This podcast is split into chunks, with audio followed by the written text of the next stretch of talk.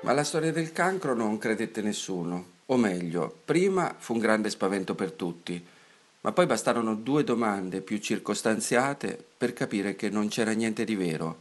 Era una delle bugie con cui Giacomo aveva sempre cercato di sistemarsi la vita, finendo per ripiegarla stropicciata in un angolo del pianeta.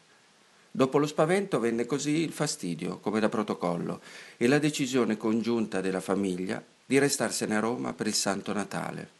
Giacomo protestò, fece l'offeso, minacciò silenzi e vendette, ma poi si prese un alberello di plastica, due lucine convulse ma molto tenaci, e il 24 sera si apparecchiò una tavola dignitosa, una bottiglia di vino e un paio di piatti come da tradizione, un cenino invece che un cenone, ma stese una tovaglia rossa e si appoggiò sulle ginocchia un tovagliolo di stoffa lavato per l'occasione. Poi selezionò su YouTube il filmato di una nevicata abbondante e si procacciò così una felicità del tutto insperata.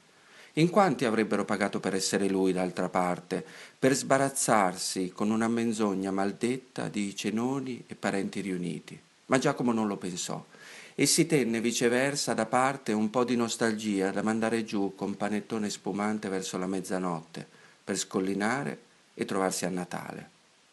Quando poi finalmente Natale arrivò sull'Australia, Giacomo guardò fuori dalla finestra e la notte è notte dovunque, che fuori sia estate o ci sia davvero la neve, la notte tira fuori le stelle e nasconde tutte le cose del mondo, cielo compreso.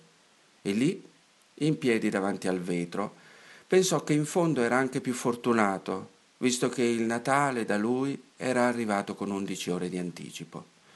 E così pensò ai suoi familiari che stavano nel futuro accanto ai presepi, ad aspettare che arrivasse da loro. Giacomo aprì la finestra, fissò il cielo e a mezzanotte esatta vide il Natale passare. Si librò sulla sua testa e poi proseguì lentamente verso occidente. Ora vola, mormorò al buio, senza paura. Roma non è lontana, allarga le ali. E quando vedrai l'euro illuminato, gli disse, spalanca la stella che sei arrivato.